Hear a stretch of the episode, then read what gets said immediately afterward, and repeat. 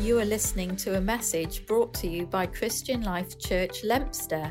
To find out more about us, go to www.clch.cc. So I hope this morning what I bring will encourage you, will embolden you, will give you passion, and hopefully will share some of Jesus' heart for you. So, I am from Attleborough. My lovely wife here is Paige. We live in a very small town, very similar to Leominster, and our church was very similar to this. It was a church plant around 17 years ago, just a few families joining together to worship Jesus and try and bring the name of Jesus Christ and the hope he carries into the town of Attleborough. And so the guy who started leading it is called Rob Tavett, and I asked him, he's a good friend of mine, Rob, I'm going over to a wonderful group of Christians in Leominster. What would you want to say to them if they're a church plant? What advice would you give them from your point of view as a church? And he's got 2 points for you. He said, prophetic foundation. So the first encouragement is, are you built on a prophetic foundation? Do you know Jesus has called you to this place? The voice of God, when he speaks, is true, is clear, and it is grounding. So when the waves of life come, you can know God has called you here. You have a prophetic foundation in this place, in Attleborough, for years past. And the next point he said was evangelistic foundation. Make sure you're sharing the name of Jesus to everyone you can, whenever you can. And if you've got the prophetic foundation, if you've got the evangelistic foundation, you can faithfully plod, no matter what season of life you're in, no matter what season the church is in, no matter what way the culture throws at you next, you can faithfully plod, and you can know Jesus will build his church, because the promise is the gates of hell will not prevail. And then Rob said to me, but Benny, I've got one more encouragement I'd like you to share with them in Leominster. He said, Leominster Church, if you could look up to the sky and you could see the spiritual realms, you would be so encouraged, because you have already won so much in heaven. And then when we could see what heaven is like, the spiritual realms, the battles you've already won, you would be so encouraged. So this morning, lift your eyes up. See the victory that's already been won for you, the ground you have already taken, the seeds you've already sown, and believe that the harvest is coming. 30 times, 60 times, or 100 times what was planted. Amen? Okay, amazing. So I am going to be looking at the book of James this morning.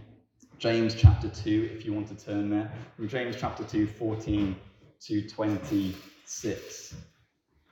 And what we know about James chapter 2, I want to give you a little bit of a context. The guy who wrote this book is the brother of Jesus, okay? He's passionate about people worshipping Jesus, loving Jesus, living life for Jesus. He's passionate about people not being caught up by culture and therefore dropping the authority of God. In the first verse in the letter of James, he's writing to Christians who have been dispersed into the world. And as you read the letter, you realize they're living in a culture. It's tempting them to stop living for Jesus. The culture is telling them to give up quickly. It's telling them, don't be steadfast in your faith. It's tempting them not to trust the Bible as their authority. It's tempting them to judge the poor and give favor to the rich. Culture is tempting them to look like they have faith, but don't display your faith. It's tempting them to say whatever you want without consequence whenever you need to. But James finishes in chapter 1.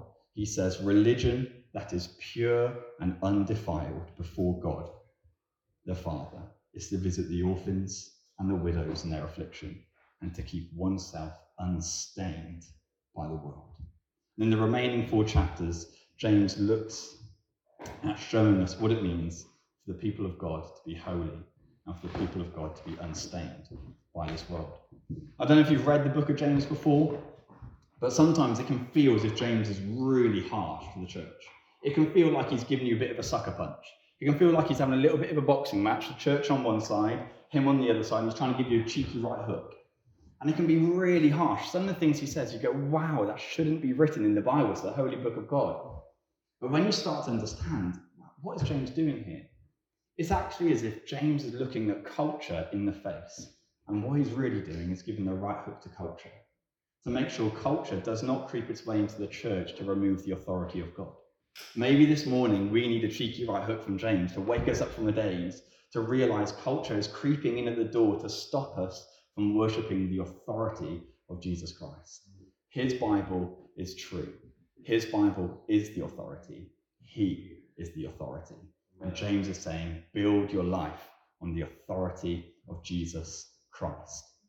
So I believe we need some of his right hooks. I believe we're in a cultural moment in this nation at this time that we need to make sure the church is holy, the church is pure, and the church is undefiled, that we may be unstained and a holy, attractive people. That is the city on a hill that cannot be hidden.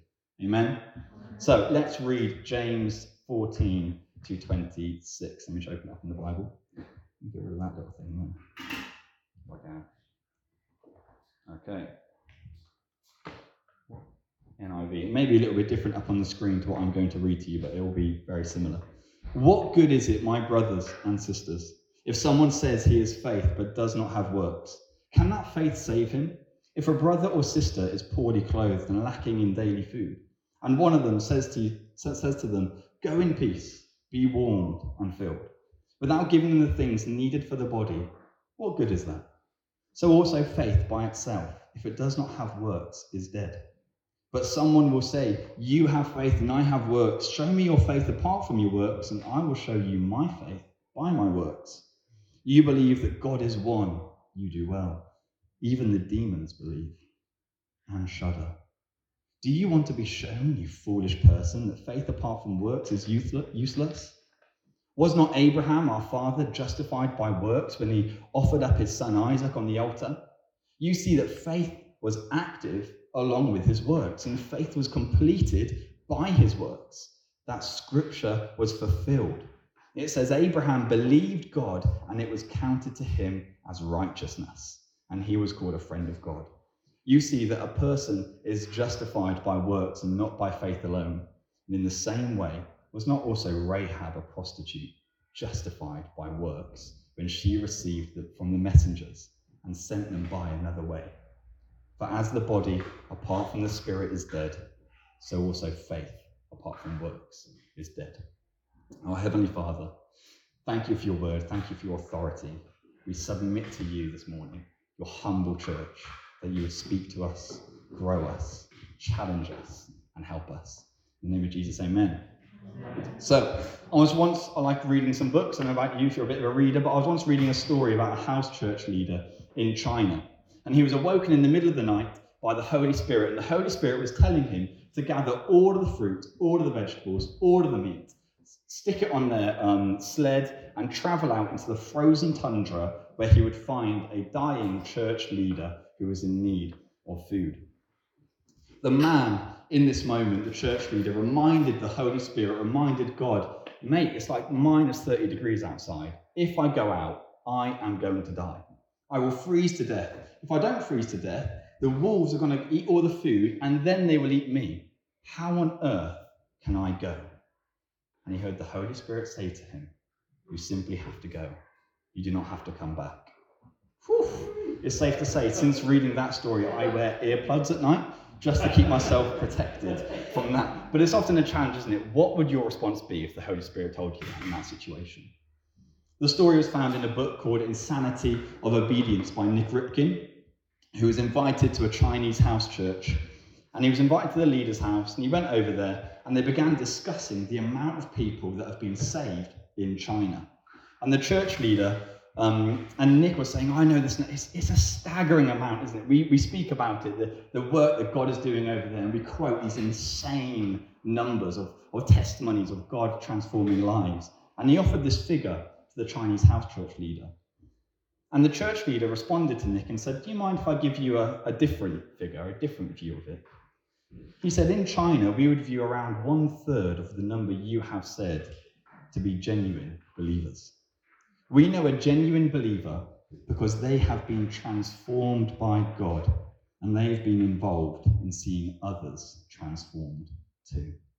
And this is like what James is saying to us today. Your job is not just to believe and be transformed. It is to believe and be transformed so that you can see other people believe and be transformed. That is what James is asking of us today, but not everyone in history has agreed on this passage. The reformist Martin Luther, we know about him, He actually tried to take James out of the Bible. He didn't quite have the backbone to remove it fully, so he placed it as an appendix at the back of the Bible when he rewrote the Bible. He didn't think it had any authority.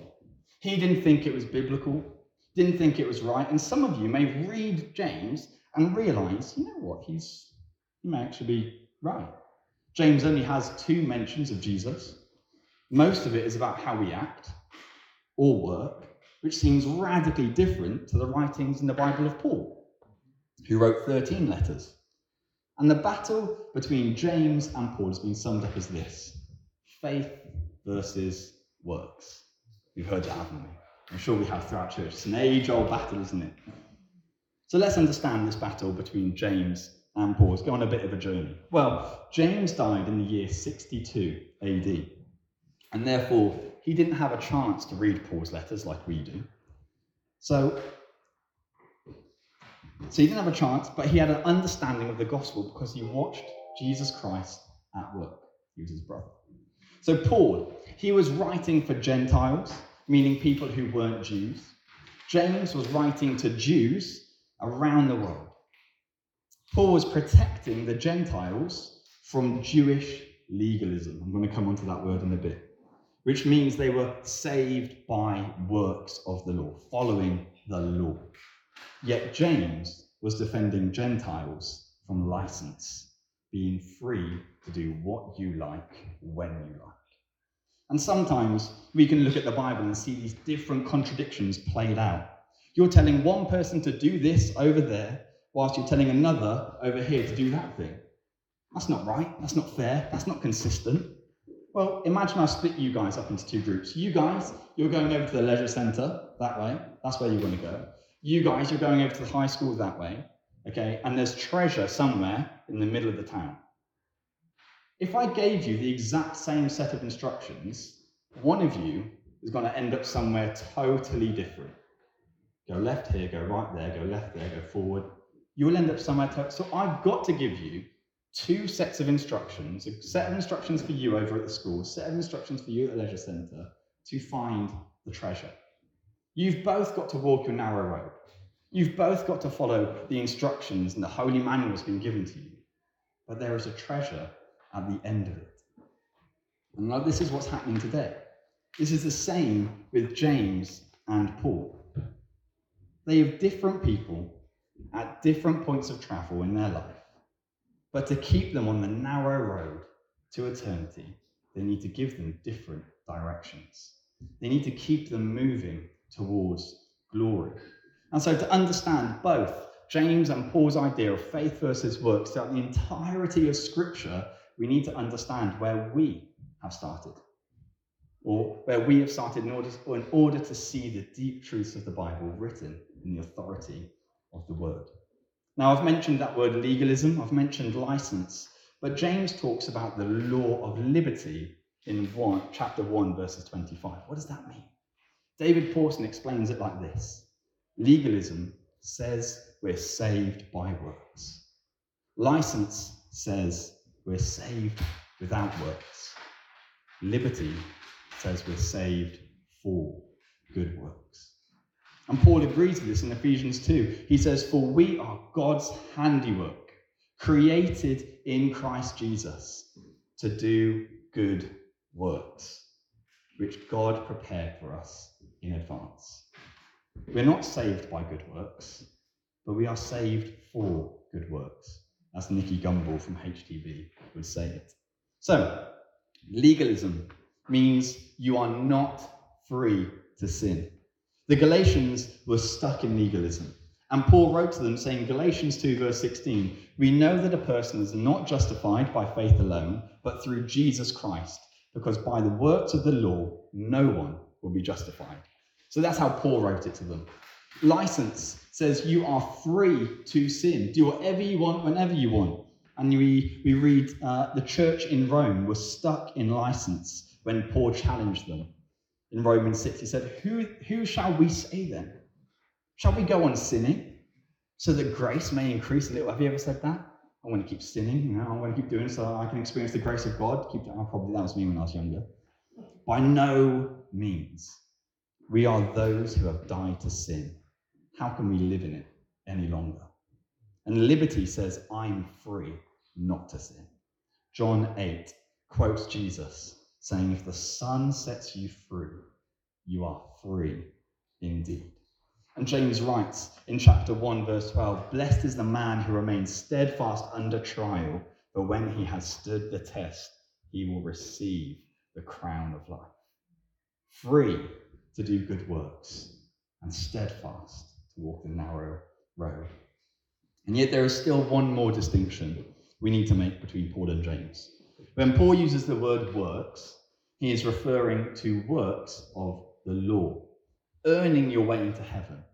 In this kind of negotiation deal with Jesus, I'm going to do these things so that you can let me into that place over there. But when James says works, he means actions. That's the translation. So rewording verse 26, James saying faith without actions is dead. That's what James is saying. Faith without actions is dead. So genuine faith produces good actions. Can we understand that? Have we gone on that journey? Do we agree with that so far? Okay, I'm glad, hopefully.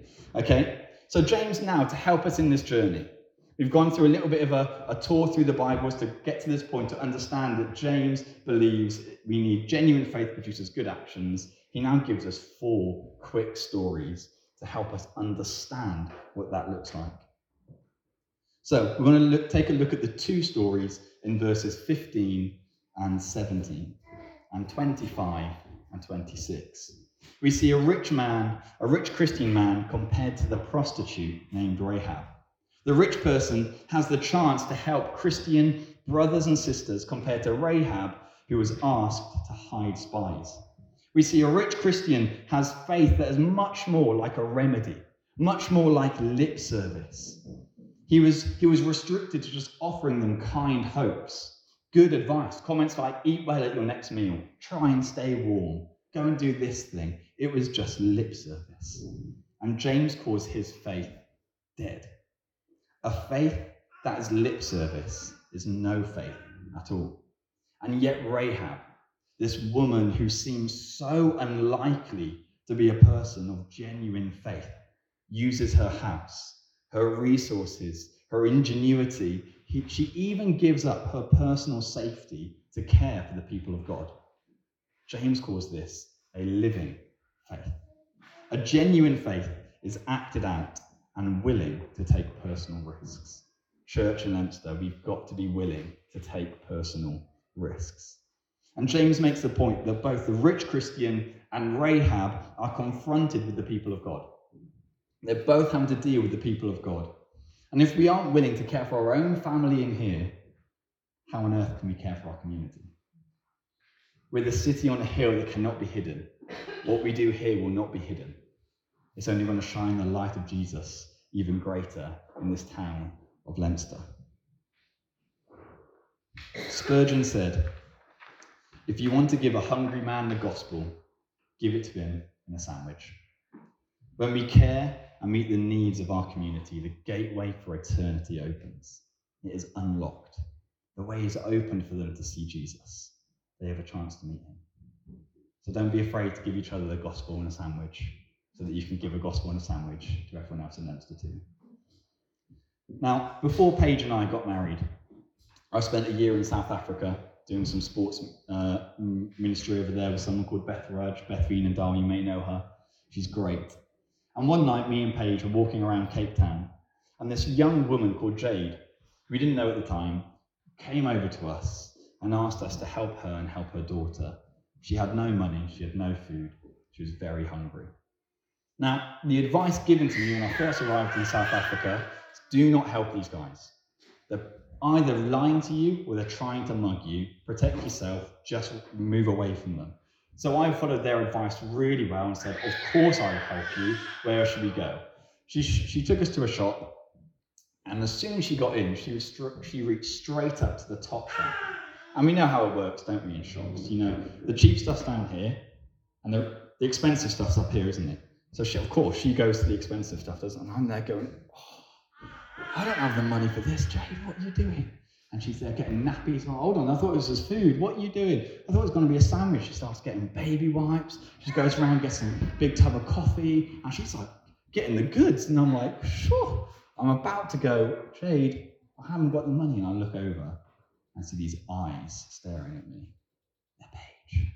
Paige's eyes telling me, if you dare tell her to put any of that back, I will be on the next flight home. I'm like, oh. So whether or not it was the fear of the Lord or fear of Paige leaving me, I let the woman keep all of the food, and I paid for it. But I paid for it at a cost to myself.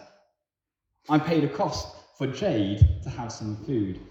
And then I thought she would just walk off, and I was like, okay, well, at least I've impressed Paige a little bit, right? At least, you know, she may be my wife one day, so this will be well worth it, right? And Jade turned to us, and she was about to walk off, and she said, why have you done that? And Paige said, we're Christians. So at this point, I should let Paige do the talking. We're Christians, and we love to just share the love of Jesus. He's done so much for us. We like to do these things for you. And then Paige just said to her, is there anything else we could do for you this evening, Jade? Could we pray for you? And she pulled down her scarf, and there was this whacking great tumour on her neck. She said, you could pray for this, it really hurts. And she was like faintly talking, you can pray for this. You know? So we said, okay, we believe God can heal you. I'm thinking, I'm not sure. Paige prays, in the name of Jesus, she will be gone in the name of Jesus. And then, we saw this lump visibly start to go down. Visible change.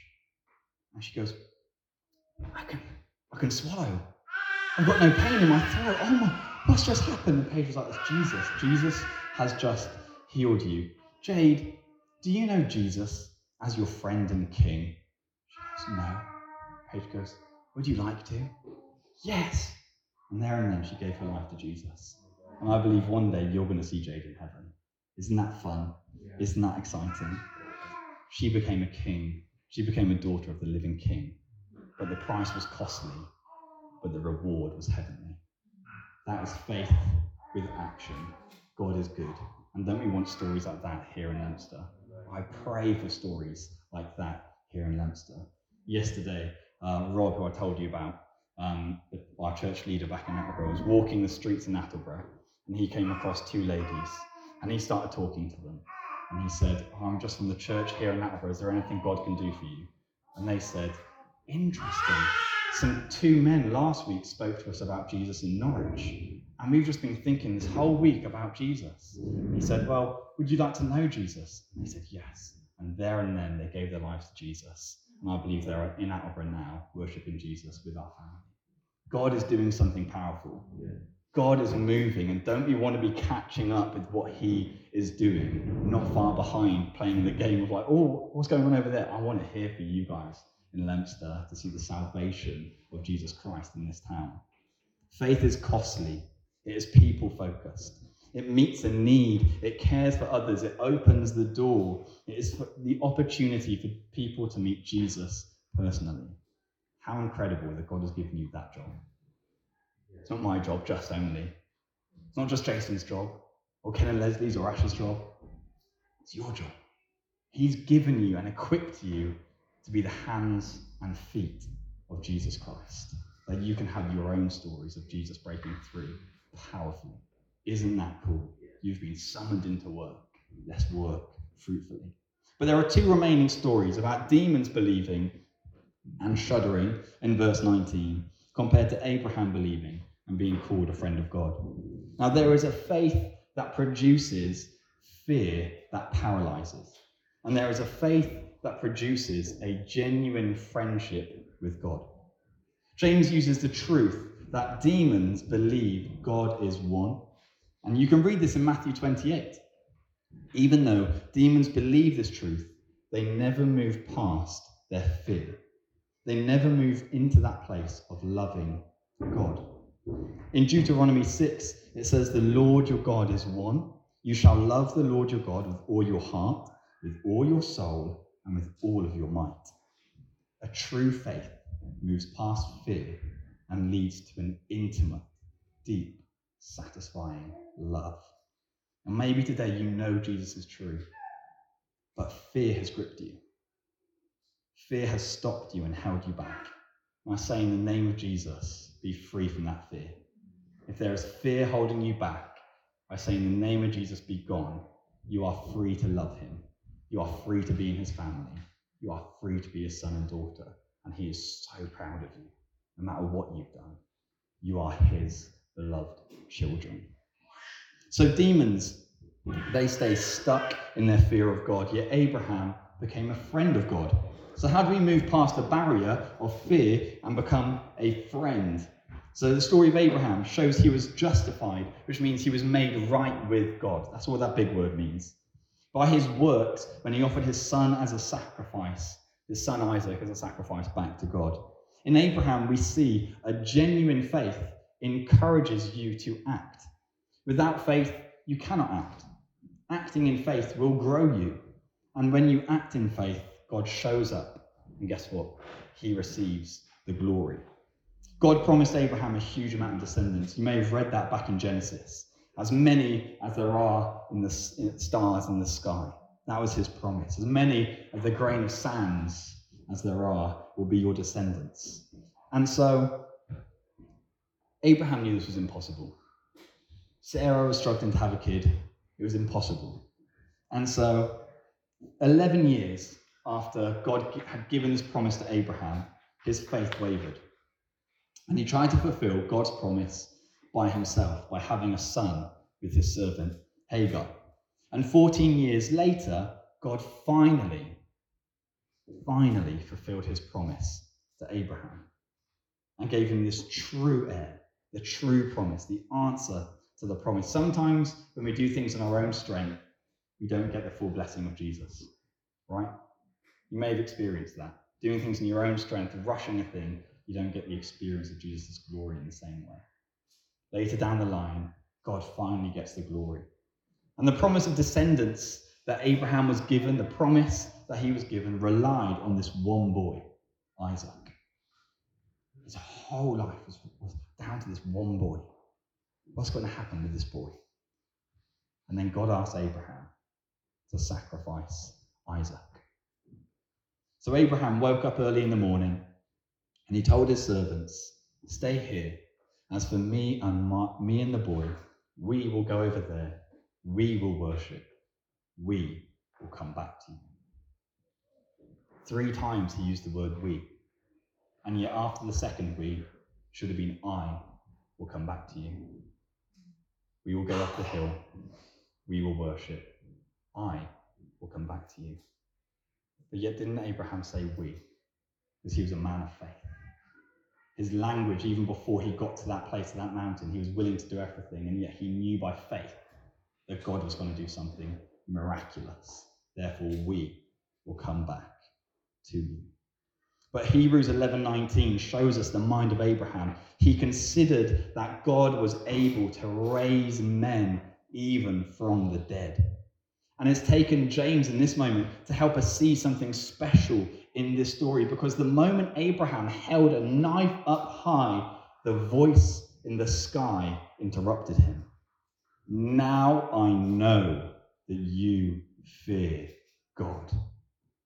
God did not need the process to validate Abraham, because he was validated way early on, for he knows all things, but it is shown that it is needed. God came to the final decision about Abraham because of his faith and his actions. A true faith produces actions that are costly and obedient to the word of God.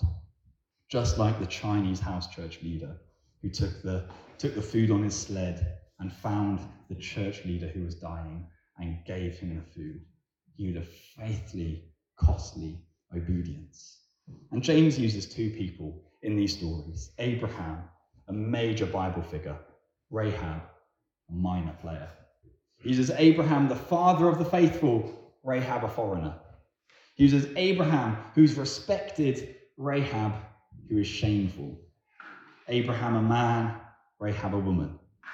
And this contrast can show you, no matter your story, no matter your past, No matter the shame you once carried, no matter the identity you have, nothing can hold you back from what God has for you when you act in prompt obedience. A faith that reaches out, a faith that cares for those in need, who are helpless and who are disregarded. It is a cost to yourself. That faith is life transforming. It's eternity transforming. That's the faith that grows the church and makes it a beautiful city on a hill that cannot be hidden. Now, ultimately, a life of faith responds to the life of Jesus and his glory. For Jesus was the ultimate carer. He was the ultimate carer to the needy, to the vulnerable. He didn't let the crowds suffer with hunger. He touched the sick. He healed the diseased. He protected people's honor and their shame. He provided for them. Ultimately, he was obedient as a servant to God on the cross. He was obedient for us needy sinners as he gasped the last breath on the cross and said, "It is finished." He emptied himself. He humbled himself through death on the cross. Therefore, a life of faith is really no different or costly or obedient and world transforming than that, the life of Jesus Christ. And so the name of the Christian is to be a mini Christ. So this morning, let's humble ourselves. Let's come back to obedience. It's your identity, joyful obedience. It's the character of this church. Generous outreach. An outflow, supernatural overflow, Holy Spirit led. So I'm sure so many of you have been given a prophetic message to be here, the prophetic foundation. I know some of you have. You've been called by God to come here. You're being obedient. I know some of you speak the name of Jesus Christ in your workplaces. You're being obedient. Some of you pray diligently for your friends, for your family. You're being obedient. Faithfully plod. Live in service to Jesus Christ and act with joyful obedience. Can I pray for us? Is that all right? If you'd like to stand, you feel as if you want to stand, then feel free, and we'll just see what the Lord wants to do.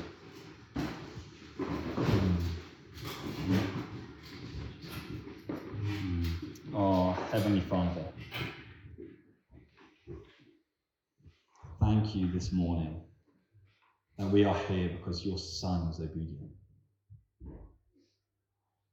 Thank you, Lord, we're here this morning because your Son emptied himself on a cross.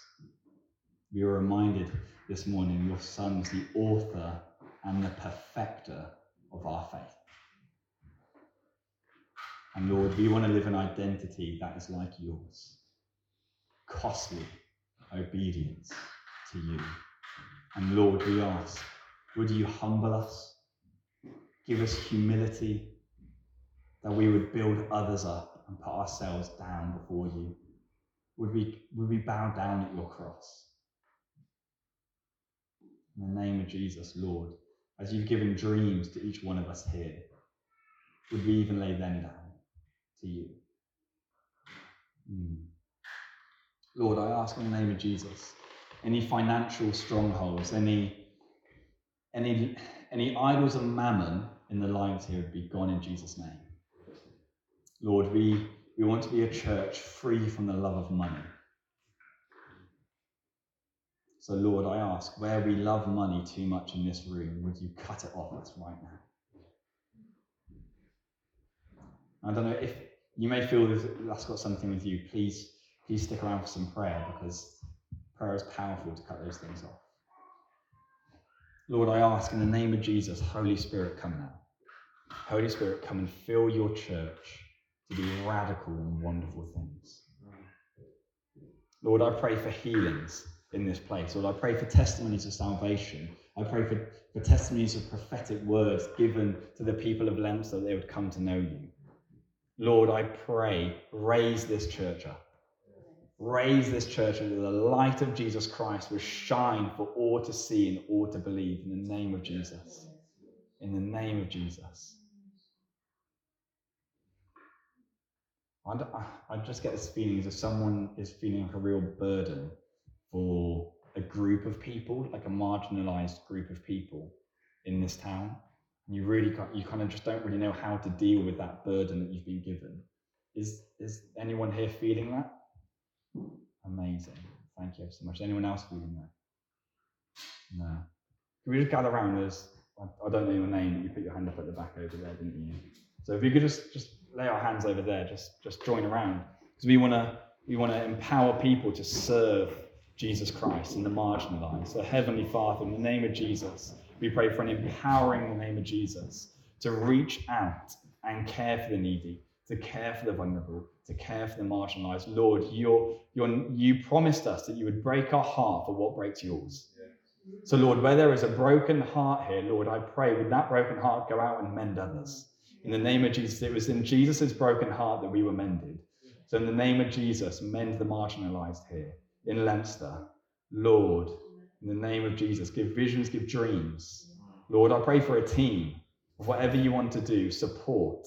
Lord, you haven't called us to do these things alone, but together. So Lord, where the spear travels, would you go in power as well? In the name of Jesus, come Heavenly Father. Come Heavenly Father. Thank you, Lord. Thank you, Lord, there's people here in Leominster that need your salvation, that you send us to. Thank you, Lord. Thank you, Lord. I just wonder if there's anyone else here who feels they've been really quite battered and have had some real hopes and dreams smashed. I think like within the last month, something really has changed the course of how things are going with you. And you feel quite hopeless. I don't know if that's anyone here. If that's you, can you feel free to put your hand up. If not, you can find us afterwards. No. And I wonder if anyone's got any shoulder pain this morning. Pain on their right shoulder. Who's this, sorry? Norma. Okay, well, Heavenly Father, Lord, we pray for Norma. In the name of Jesus, healing in that right shoulder. Heavenly Father, let it be another testimony of your good news, Lord, a story of thankfulness that we can say we stood the other side of it and we prayed and you have moved in the name of Jesus. We ask this in the name of Jesus, amen.